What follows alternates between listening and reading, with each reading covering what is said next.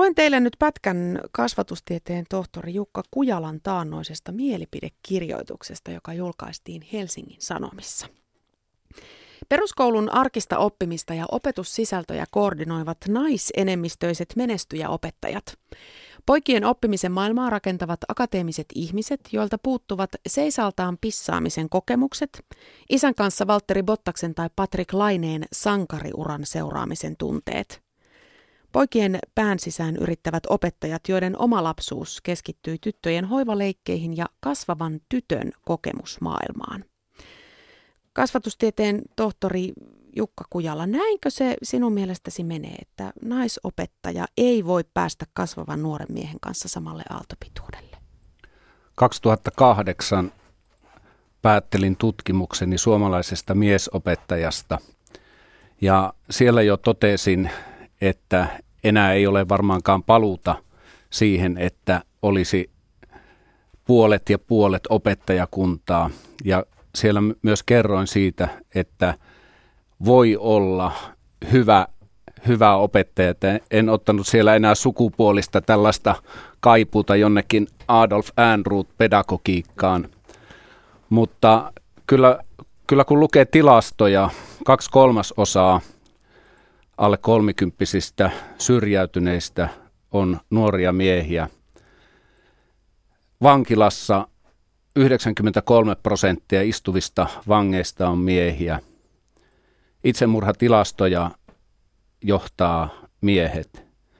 Ja kyllä sieltä vaikkapa uusimmista pisatuloksista sieltä ne pudokkaat ja epäonnistujat tutkimuksessa, niin suomalainen poikalapsi sieltä löytyy. Suomi sata vuotta, missä, missä viipyy ne hankkeet suomalaisen pojan ja miehen tilanteen korjaamiseksi.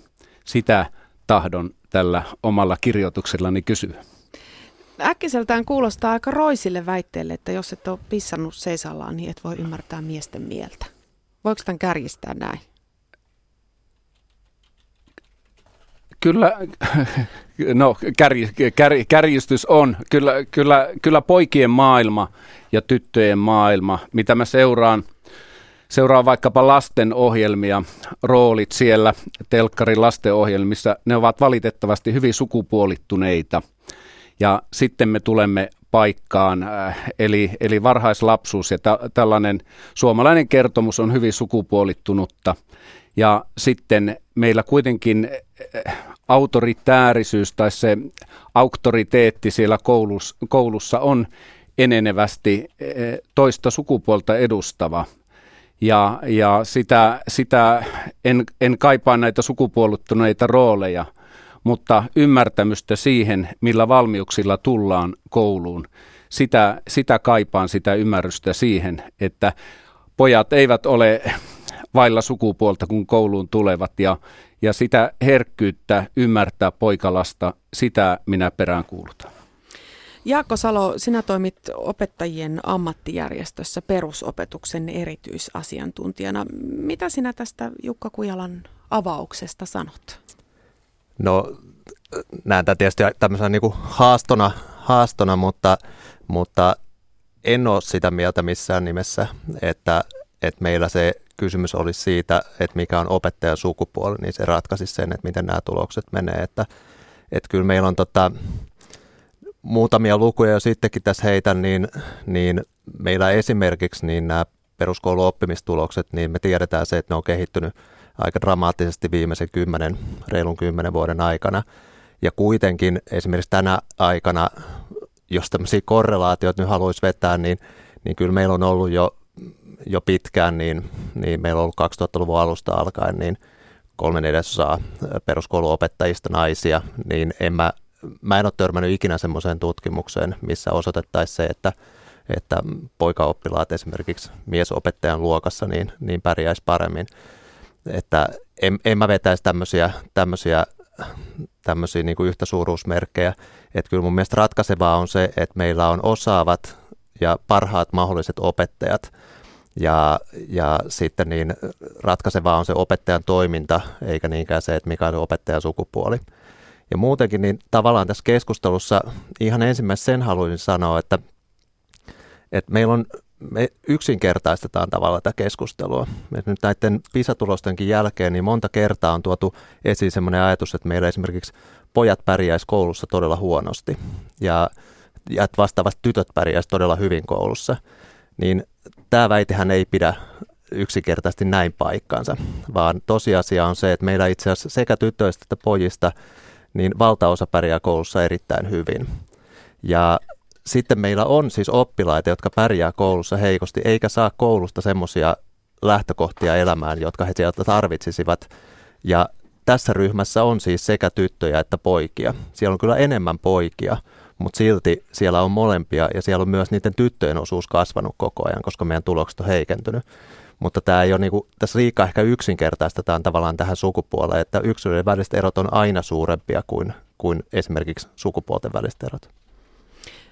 Jukka, lohduttaako tämä Jaakon tilastojen valossa kertoma tieto siitä, että pojilla ei ehkä meekään niin huonosti, niin sua millään tavalla? No se, se lohduttaja ei. Kyllä, kyllä mäkin tilastoja luen ja, ja mä, kertomus on suomalaisen pojan kertomus, suomalaisen miehen kertomus, naisen kertomus. Mä oon, mä oon, narratiivisuus ja tällainen kertomuksellisuus, se on kiinnostuu ja ehkä lähe, lähestyn näitä, näitä asioita enemmän sitä kautta. Vajaa kymmenen vuotta sitten, kun vielä pääsi erityisopetukseen siirrettyjen ää, näihin, näihin taustoihin kiinni ennen kolmiportaista tukea, niin erityisopetussiirrot kohdentuivat. Käy, ää, siellä löytyi ää, kaksi kolmasosaa oli pojilla enemmän käytökseen liittyviä sosiaalisiin ongelmiin ja tällaiseen muuhun, haast- jos käyttää sanaa haastavuus, niin haastavuuteen liittyviä. Ja nyt, nyt tietenkin ollaan kolmiportaisessa tuessa ja siellä on hieman vaikeampaa näitä aineistoja saada ja niitä lähti, äh, lähteä niitä katsomaan, mutta, äh, mutta tähän kiinnitti erityisopetuksen professori Saloviita huomiota ja, ja tuota, siinä oli niin selkeä täl, tällainen. Ja sitten kouluviihtyvyyteen liittyvässä kyselyssä, olikohan 2013, taisi olla opetushallituksen, niin niin pojat kokivat, neljäs osa pojista kokivat, että ei, heitä ei kohdella tasavertaisesti. Kahdeksan prosenttia tytöistä koki, koki ainoastaan tätä, että kyllä, kyllä po, tällaisia kaikuja kuuluu poikalasten koulukokemuksista, että, että eivät koe niin yhdenvertaisuutta sukupuol, sukupuolen perusteella. Ja, ja tuota, kyllä mä näen tämän erityisopetuksen, on, on 15, kohta 20 vuotta on tehnyt erityisopetuksessa työtä ja erilaisissa, erilaisissa oppilaitoksissa, niin, niin kyllä se korostuu se käytöspuolen diagnosointi ja tällainen, se on aika nuorta Suomessa. Jos sanot tällaista am, ammattimaista äh, diagnosointia vaikka, vaikka käytöshäiriöihin, olisiko sitä vajaa 30 vuotta taaksepäin alettu tekemään, ja nythän siinä tulee koko ajan ammatillisuutta lisää, mutta, mutta sellainen käytöshäiriöihin ja käytökseen viittaavat, niin kyllä ne kymmeniä, jos en satoja hoikseja, hoikseja tehneenä ja, ja vastanneena, niin, niin kyllä se sinne poikalapsiin kohdentuu. Ja tämä on, olen useassa oppilaitoksessa ollut, ollut jossa näitä erityisopetussiirtoja käsitellään ja kyllä se sellainen va- valitettava asia on ja tässä mä haastan tutkijoita, tutkijoita, että aineistoa on ja näitä tutkimuslähestymisettä, kertomusta ja hoiksi perusteet ja, ja mi, mitä siellä on ammatil, ammatillista todennusta ja mikä on ei-ammatillista todennusta, niin, niin tässä tutkijoille tulevaisuushaastetta. Mä tavallaan näkisin, haastaisin vähän tätä juuri narratiivisuutta siitä lähtökohdasta, että, että, että meillä just tämä yksinkertaisesti, mä väitän, että meillä ei esimerkiksi ole yhden mallista niin kuin poikaoppilasta. Väitän, että meillä ei ole yhden mallista tyttöoppilasta. Meillä ei myöskään ole semmoisia ratkaisuja, jotka esimerkiksi sopis semmoiselle stereotyyppiselle ryhmälle kuin pojat. Tai semmoisia ratkaisuja, jotka sopii semmoiselle stereotyyppiselle ryhmälle kuin tytöt. Eli kyllä mä väitän, että meillä pitää olla yksilöllisiä ratkaisuja. Ja, ja väitän myös, että siellä vaikkapa heikosti menestyvissä oppilaissa, niin heillä on keskenään enemmän yhtäläisyyksiä kuin sitten vaikkapa kaikilla pojilla tai kaikilla tytöillä. Ja, ja tämän narratiivisuuden siinä mielessä myös haastan, että, että, että meillä on Suomessa niin on kiistatta on hyvin sukupuolittunut siis koko meidän yhteiskunta. Että meillä on muihin maihin verrattuna niin meidän työelämä, meidän opiskeluelämä, perheiden niin kuin, perheroolit, kasvatus, niin on huvi, huomattavasti vahvemmin sukupuolittunut kuin monessa muussa maassa. Ja itse asiassa tämä on semmoinen, että, että väitän, että, että jo se, ne asenteet, millä kouluun esimerkiksi tullaan ja miten suhtaudutaan siihen kouluun, niin nämä on, nämä on jo sukupuolittuneita. Eli ne on erilaisia tytöillä ja pojilla keskimäärin johtuen siitä, että miten, miten heidän sitä koulutyötään on, on niin kuin tuettu ja kasvatettu. Ja silloin mä näen vähän ongelmallisena sen, että, että sit jos etitään sellaista patenttiratkaisua, että näin nyt poikien asiat laitetaan kuntoon, niin, niin silloin unohdetaan se, että jo aika suurelle osalle pojista niin se, se nykyinen koulu niin, niin sopii itse asiassa tosi hyvinkin. Radio Suomi. Radio Suomen illassa puhutaan tänään koulusta, tytöistä ja pojista. Minä olen Sanna Pirkkalainen ja vieraana ovat kasvatustieteen tohtori Jukka Kujala sekä OAJin perusopetuksen erityisasiantuntija Jaakko Salo. Kun tämänvuotiset PISA-tutkimuksen tulokset julkaistiin, niin Oslon yliopistossa kasvatuspsykologian professorina työskentelevä Markku Niemivirta kiirehti rauhoittelemaan, että näitä tuloksia on tulkittu meillä ehkä liian yksisilmäisesti. Hänen mukaansa pisatulosten perusteella ei voida puhua pojista yhtenä joukkona, josta pitäisi olla huolissaan ja hän sanoo, että me menemme harhaan siinä, että pojat ja tytöt erotellaan erillisiksi ryhmiksi. Samaa totesi tuossa edellä jo toinen vieraamme Jaakko Salo. Pitäisikö meidän siis puhua pelkästään oppilaista ja unohtaa kokonaan tämä opetukseen liittyvä sukupuolijaottelu? Mitäs herrat sanotte? No siis se on tämä tutkimuksen lähestymistapa.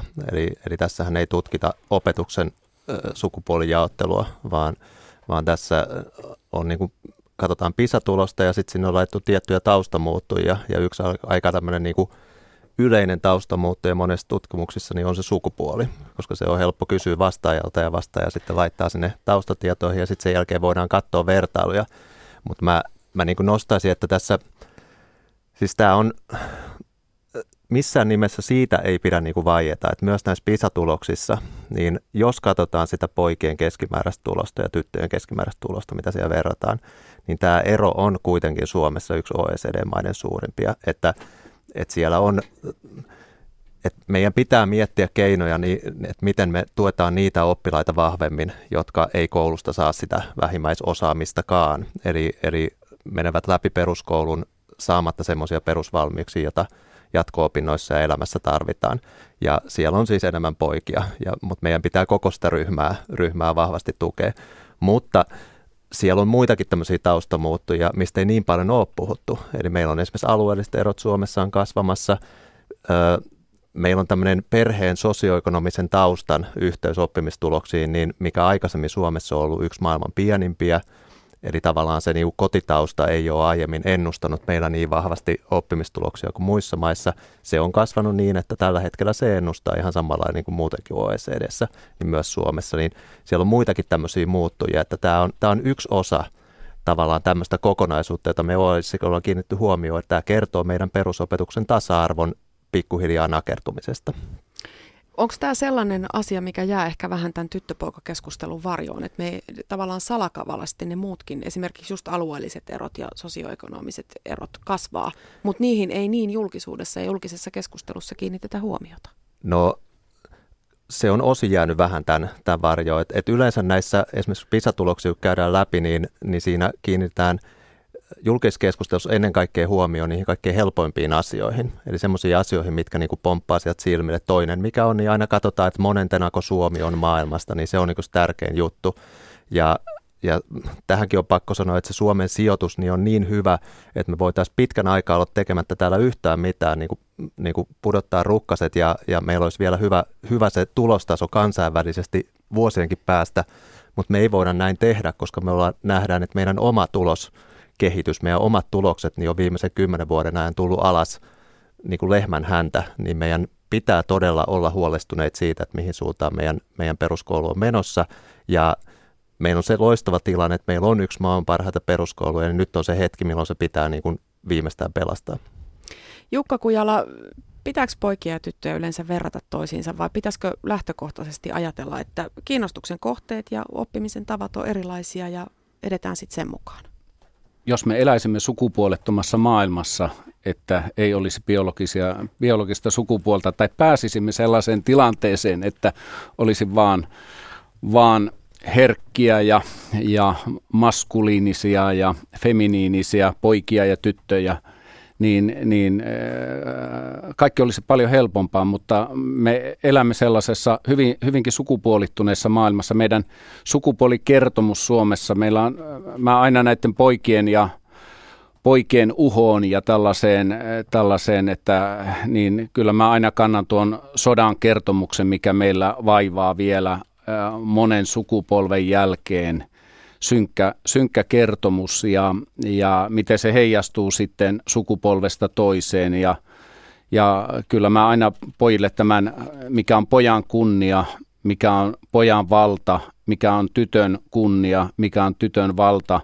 Ja ne odotukset täyttää nämä koulussa, niin, niin niitä meidän pitäisi päästä himmentämään silti kadottamatta hyvää, mikä niissä on, että pojalle merkitsee koulussa eri, kun hänelle sanotaan, että ota lakki päästä, kuin mitä se merkitsee tytölle, tai mikä on viimeisen sanan sanominen tytölle, koska katsotaan elovena paket, paketin kuvaa, niin, niin kyllä se naisen kuva, kuva ja se kertomus on, se, se, se on vielä vahvasti, ja jos me pääsemme sellaiseen tilaan, että että äh, katsommekin sitä herkkyyttä, mikä siellä lapsessa on ja mikä nuoressa on, niin, niin silloin voidaan unohtaa keskustelu tästä biologisesta sukupuolesta. Mä, mä vähän lähtisin haastamaan silleen tätä, tätä ajatusta, että, että, tota, että mun mielestä ilman muuta niin meillä pitäisi olla todella paljon avoimempaa keskustelua siitä, että millaisia rooleja me niin on rakennettu, että mitä, mitä me odotetaan tytöltä – mitä me odotetaan pojilta, eroako nämä meidän odotukset jotenkin toisistaan, siis ei vaan koulussa, vaan yhteiskunnassa yleisesti, ja luodaanko me jotain semmoisia semmoisia odotuksia tai mahdollisesti luodaanko me jotain semmoisia esteitä, koska meillä on nähtävissä, kun vertaa muihin maihin, että meillä tyttöjen ja poikien käsitykset vaikkapa omasta osaamisesta ja sen perusteella tehtävät koulutusvalinnat – niin ne ei meillä esimerkiksi perustu siihen todelliseen osaamiseen yhtä lailla, miten ne muissa maissa perustuu. Et meillä esimerkiksi tytöt, jotka vaikka pärjäisi kuinka hyvin luonnontieteessä ja matematiikassa, niin silti kertoo semmoista tarinaa, että, että he ei ole kauhean hyviä tässä. Ja, tota, ja samanlaisia tarinoita löytyy myös niin kuin pojista, niin mun mielestä me tarvittaisiin siis avointa keskustelua juuri näistä rooleista, jotta sitä kautta me päästäisiin niin kuin purkamaan näitä, näitä ennakko-oletuksia. Ja, ja kuitenkin me harvoin ei päästä tämmöiseen, koska nyt jo kun aloitetaan tämmöinen keskustelu, niin silloin yleensä niin kuin, niin kuin se niin kuin kuohahtaa ja sitten sit tulee jo kysymys, tarkoittaako tämä sitä, että meillä ei enää saa puhua ollenkaan pojista ja tytöistä? Ei tarkoita tietenkään, mutta meidän pitäisi puhua siitä, että meillä on siis ennakko-oletuksia. Se on ainut tapa niin kuin niiden ennakko-oletusten niin kuin vaikutusta purkaa. Ja kuitenkin mä oon sitä mieltä, että silloin jos me lähtökohtaisesti oletetaan, että, että on tämmöiset niin kuin, tavallaan biologiset erot myös oppimisessa, mitä, mitä mun mielestä ei ole, siis biologisia eroja oppimisessa, niin, niin silloin helposti käy niin, että me ollaan niin kuin, me vaan kasvatetaan, silloin me ollaan mielestäni tavallaan osa sitä ongelmaa. Me vahvistetaan vaan sitä käsitystä, että ilman muuta tämä pitää olla ihan erilaista pojille ja ihan erilaista tytöille. Ja silloin me itse asiassa vaan niin kuin suurennetaan niitä, niitä eroja, vahvistetaan niitä. Niin, eli tavallaan jo vastasitkin tähän, mitä täällä meidän lähetysikkunassa me keskustellaan, kun täällä nyt meni sitten jo sille linjalle, että tyttö- ja poikakoulut takaisin. Että siinä olisi mm. ratkaisu tähän tilanteeseen, että tyttöjen ja poikien oppiminen, kun tapahtuu eri tavalla tietyssä vaiheessa ja sitten myöhemmin asia tasaantuu, niin täällä sitten sanotaan, niin, että siinä mä, olisi se. Niin, mä, mä, väitän, mä väitän, että se nimenomaan ne, vaikkapa näitä eroja, mitä meillä on näissä keskimääräisissä oppimistuloksiin, niin se vaan betonoisi sen ja vielä vahvistaisi niin kuin sitä, sitä silloin, jos toimittaisiin niin kuin näin. Ja yhtä lailla mun mielestä sitä vahvistaisi vaan se, jos me nyt otettaisiin silleen, että no okei, ratkaistaan, että pelastetaan pojat, että nyt rakennetaan semmoinen koulu, missä pojat pärjäävät. Ja hei sinä siellä, että sinä haat poika, niin nyt sä teet myös tällä tavalla, koska tämä on se tapa, mikä pojille sopii. Niin tota, silloin mä väitän, että me vaan niin kuin, niin kuin vahvistettaisiin tätä, tätä tota, sukupuolittuneisuutta tässä. Joo, en, mä, niin. en, en, en mäkään olisi ottamassa tyttö- ja poikakouluja takaisin, mutta mä haastoin siinä kirjo, kirjoituksessa myöskin peruskoulua ja tätä, että yritetään tällainen akateeminen yhtenäisyys viedä läpi, eh, läpi ja eh, tasokurssit on poistettu. Ei ole mitään, mitään elä, enää sellaista, sellaista toista vaihtoehtoa, vaan kaikille on kaikki. Ja tämähän on tullut nyt sitten sekä ammatillisen koulutuksen että tuonne muuallekin, että mä näkisin, että tällainen toiminnallinen, eh, toiminnallinen vaikka työelämään tai tai tuonne eh, vahvaan työelämään, jossa olisi nopea palkitseminen, nopea tie sinne ja äh, kuitenkin, että joku jatkokoulutusmahdollisuus avautuisi sitten kypsymisen myötä. Ja tämähän on jo aika lailla yhteisesti tunnustettu, että pojat kypsyvät myöhemmin ja he eivät tässä suhteessa ole yhdenvertaisia äh, vertaisia tuolla koulumaailmassa ja, ja, ja täytyisi olla joku toinen reitti kuin tämä yhdeksänvuotinen mankeli kaikille. Jukka puhuu toiminnallisesta opetuksesta. Täällä ehdotetaan käytännönläheistä opetusta, että esimerkiksi maailman ruokakulttuurien avulla selitettäisiin historiaa ja uskontoja. Joo, toi voisi olla ihan hyvä idea ja mä väitän, että, että sopisi aika monelle tytölle ja aika monelle pojalle. Eli, eli tota, ei näissäkään, niin esimerkiksi tämä toiminnallisuus on semmoinen, on ollut itse monissa keskustelussa, jossa esimerkiksi on vedottu, että sanottu, että pojat tykkää kilpailemisesta, niin otetaan, niin tehdään kaikesta niin kilpailu tiedän lukemattomasti poikia, jotka ei tykkää siitä niin kuin yhtään. Tiedän tyttöjä, jotka tykkää siitä. Eli, eli taas tavallaan niin kuin väitän, että ollaan osa ongelmaa silloin, jos lähdetään etsiä tämmöisiä patenttiratkaisuja. Että et siinä niin kuin yleistetään tosi rankasti, että mitkä asiat niin kuin sopii tytöille ja mitkä asiat sopii pojille. Ja itse asiassa silloin me vaan niin kuin niitä meidän olemassa olevia stereotypioita niin jotenkin vahvistetaan. Ja mun on pakko kommentoida vielä – vielä näihin tasokursseihin, koska siinä on vähän samanlaista asiasta. Meillä kun oli aikaisemmin tasokurssit, niin itse asiassa tasokurssien, niin ne, jotka niiden puolesta puhuu, niin sanoo, että no siinä on se, että ne, jotka on lahjakkaita ja eteviä, niin ne voisit keskenään olla lahjakkaita ja eteniä ja edetä vauhdikkaasti. Ja ne, jotka on hitaita, niin ne sitten voi siinä omassa tahdissa edetä.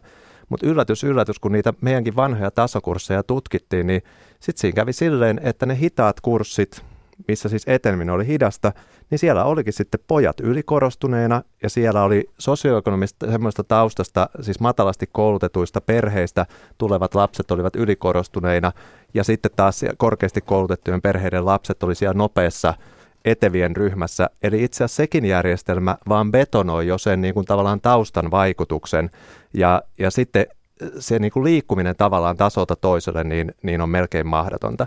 Eli kyllä siitä on kansainvälistä tutkimusta, että paras ryhmä kuitenkin niin on se heterogeeninen ryhmä, missä, missä tota, ne, jotka on vähän heikompia, niin heitä tukee se, että siellä on myös niitä vahvempia. Mutta tässä on tärkeä reunaehto. Eli se reunaehto on se, että jos siitä ryhmästä tulee liian haastava, että jos se ryhmä on sellainen, että se on, niinku, se on katastrofi se ryhmä, että meillä on jättisuuri ryhmä, missä on todella isot haasteet ja se ei ole enää niinku sillä opettajalle niinku niin kuin näpeissä ja hän ei pysty siellä oppilaita tukemaan, niin silloin se ei ole kenellekään niin kuin hyväksi.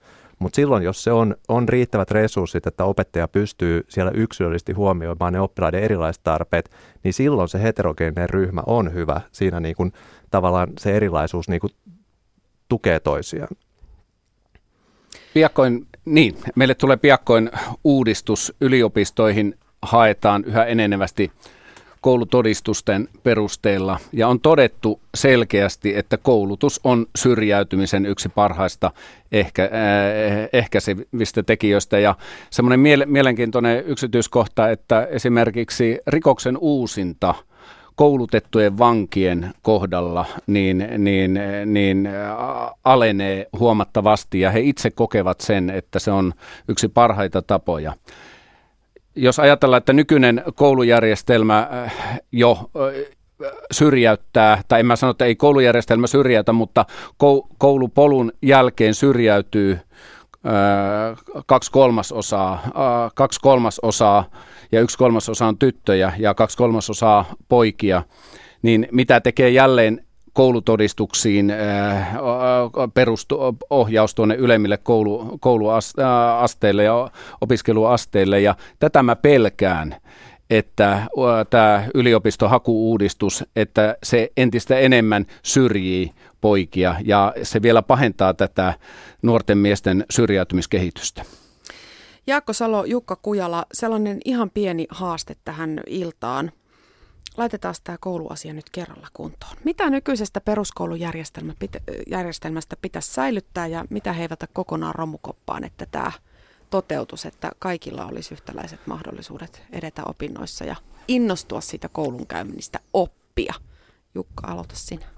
Mä aloitan, mä en halua tasokursseja takaisin. Meillä on joustavaa polkua ja vastaavaa, jolla on korvattu tasokurssit. Mutta kyllä mä, kyllä mä sen, sen jättäisin sellaisen toiminnallisen vaihtoehdon sinne tai toisin sen peruskoulun rinnalle ja näin, että peruskoulu on hyvä, se on tehokas, se on taloudellinen meidän kansantalouden ahdingossa.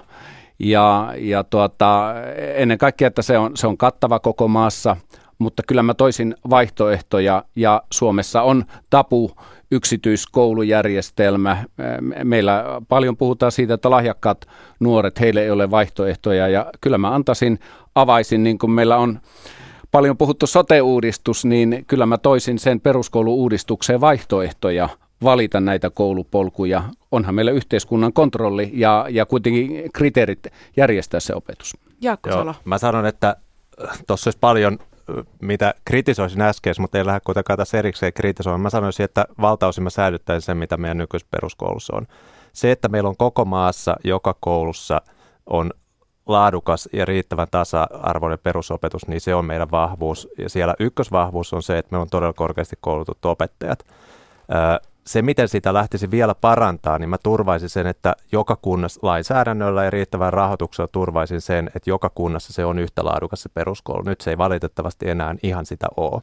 Mutta sitten mä sanoisin, että tämä ei ole pelkästään koulun sisäinen asia, vaan se, mitä tässä aiemmin puhuttiin, niin, niin kyllä meidän pitää laajemmin yhteiskunnassa ja myös perheissä niin vielä vahvempi tuki sille koulun työlle – itse olin 12 vuotta opettajana ja mä muistan ulkoa ne isät, jotka esimerkiksi oli vanhempain varteissa ja tapaamissa siellä. Että kyllä mä, mä en halua ketään niinku syyllistää ja osoitella, mutta, mutta kyllä mä sanon, että liikaa lasten koulunkäynti niin on niinku semmoinen niinku äitien vastuulla oleva asia.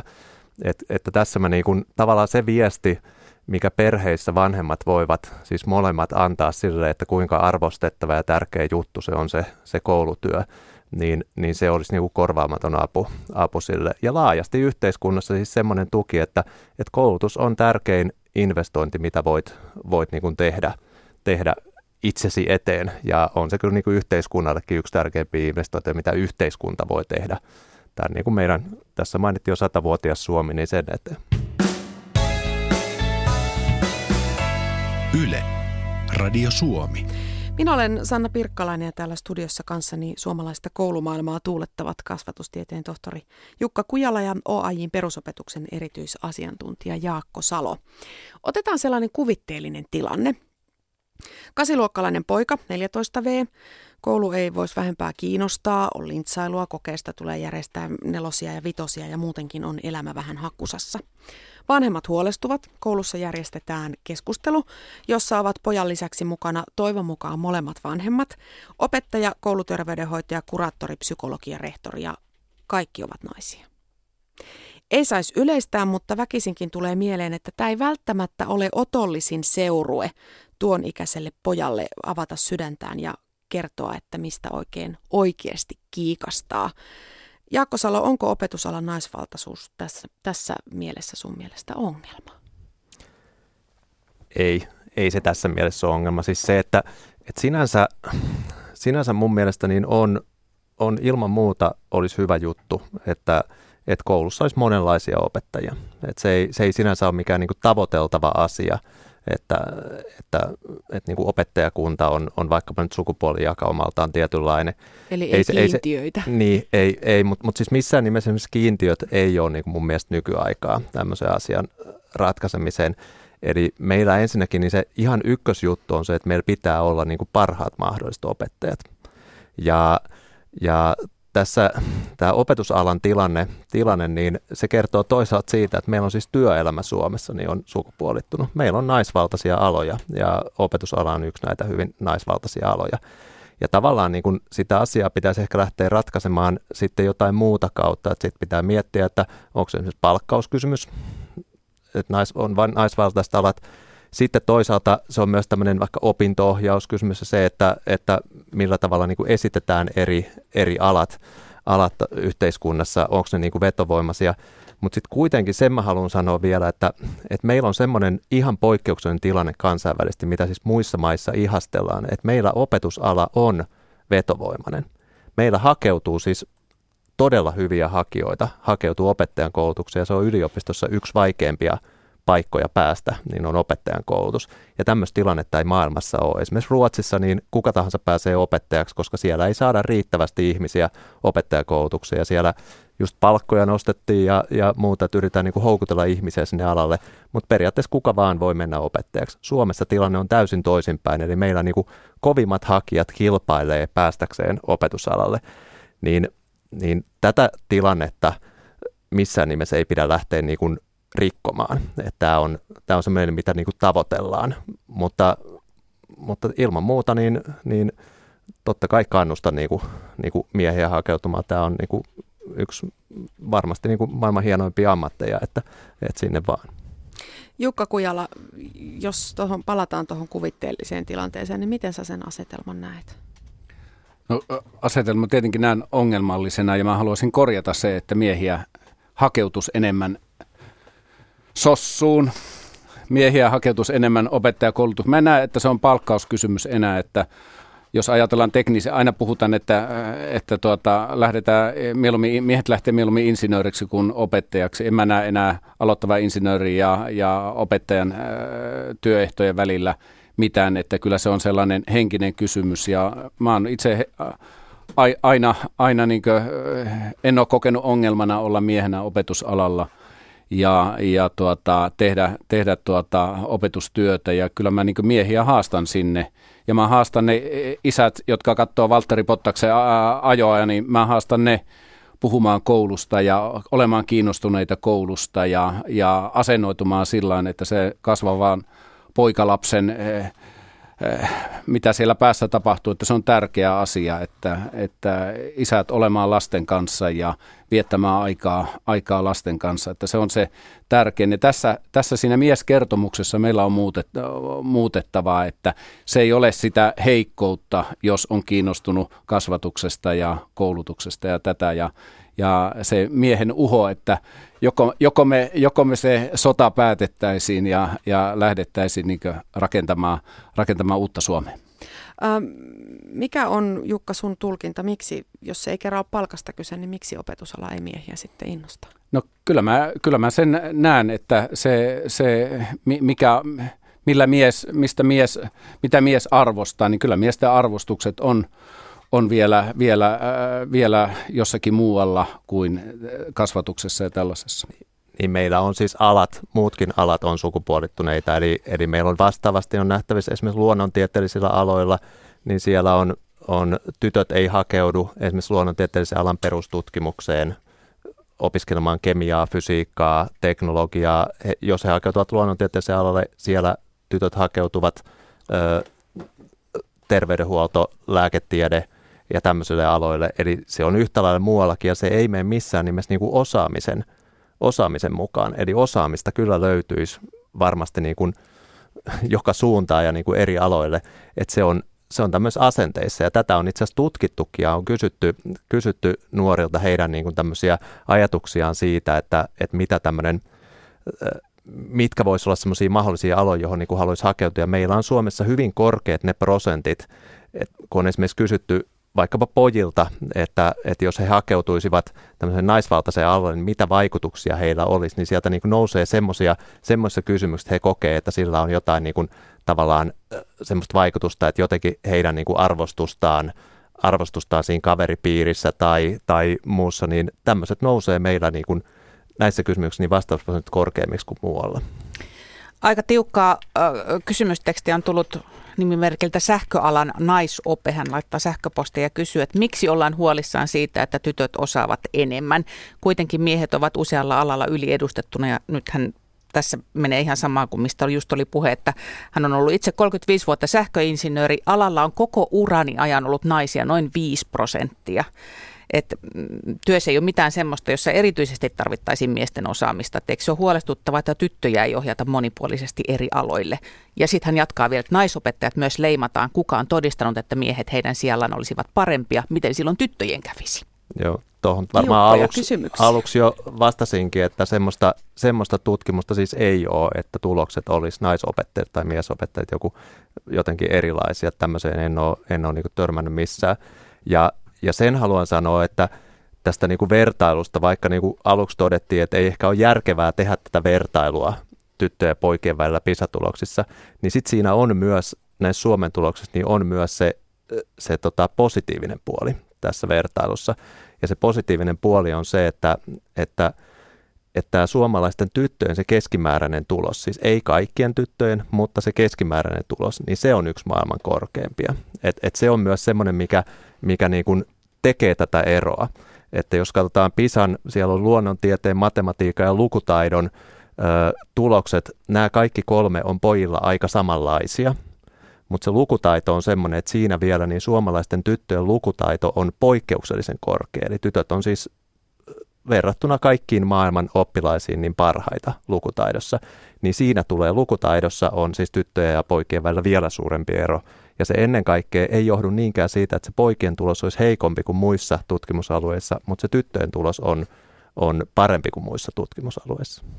Ukrainalainen hevosmies totesi eh, tässä taannoin, että hän miettii tätä Suomea, että täällä, täällä naiset hoitaa hevosia, miehet hoitaa vanhuksia. Hän, hänen eh, silmissä se näytti tällainen me tiedetään, mitä vaikkapa sota-aikana, ketkä hoiti hevosia Suomessa, mutta kertomus muuttui täysin. Ja kyllä mä näen, että nämä kertomukset voi ja arvostukset voi muuttua ja, ja, ja tuota, tässäkin, tässäkin tämmöinen eh, yhdenvertainen vertainen eh, ymmärrys ja, ja tuota, ennen kaikkea näiden syrjäytyneiden poikalasten, että mitä heidän eteen voidaan tehdä, niin siinä meillä on Suomi 101 hanketta sitten eteenpäin. Joululoma on jo ovella ja mä tiedän, että aamukammasta nypitään niitä viimeisiä piikkejä aika monessa perheessä tänäkin iltana. Jaakko Salo, millä tavalla kannustaisit suomalaisia poikia ja tyttöjä kevätlukukautta varten? No mä kannustaisin niin, että, että intoa opiskeluun ja oppimisen iloa – ja mä oon aina sanonut, että oppiminen on aina hauskaa. Et mä tosiaan 12 vuotta olin opettajana ja, ja mä en, ikinä tavannut semmo, en ole ikinä tavannut semmoista oppilasta, joka ei olisi tykännyt oppimisesta. Et jollain se on vaikeampaa, jollain se voi olla helpompaa, mutta oppiminen silloin kun sitä tapahtuu, niin, niin semmoista oppilasta en ole tavannut, joka ei tykkäisi siitä, että oppii uusia asioita. Niin niin ei muuta kuin intoa siihen opiskeluun. Se vaatii myös työtä, mutta, mutta oppi, uuden oppiminen on aina hauskaa.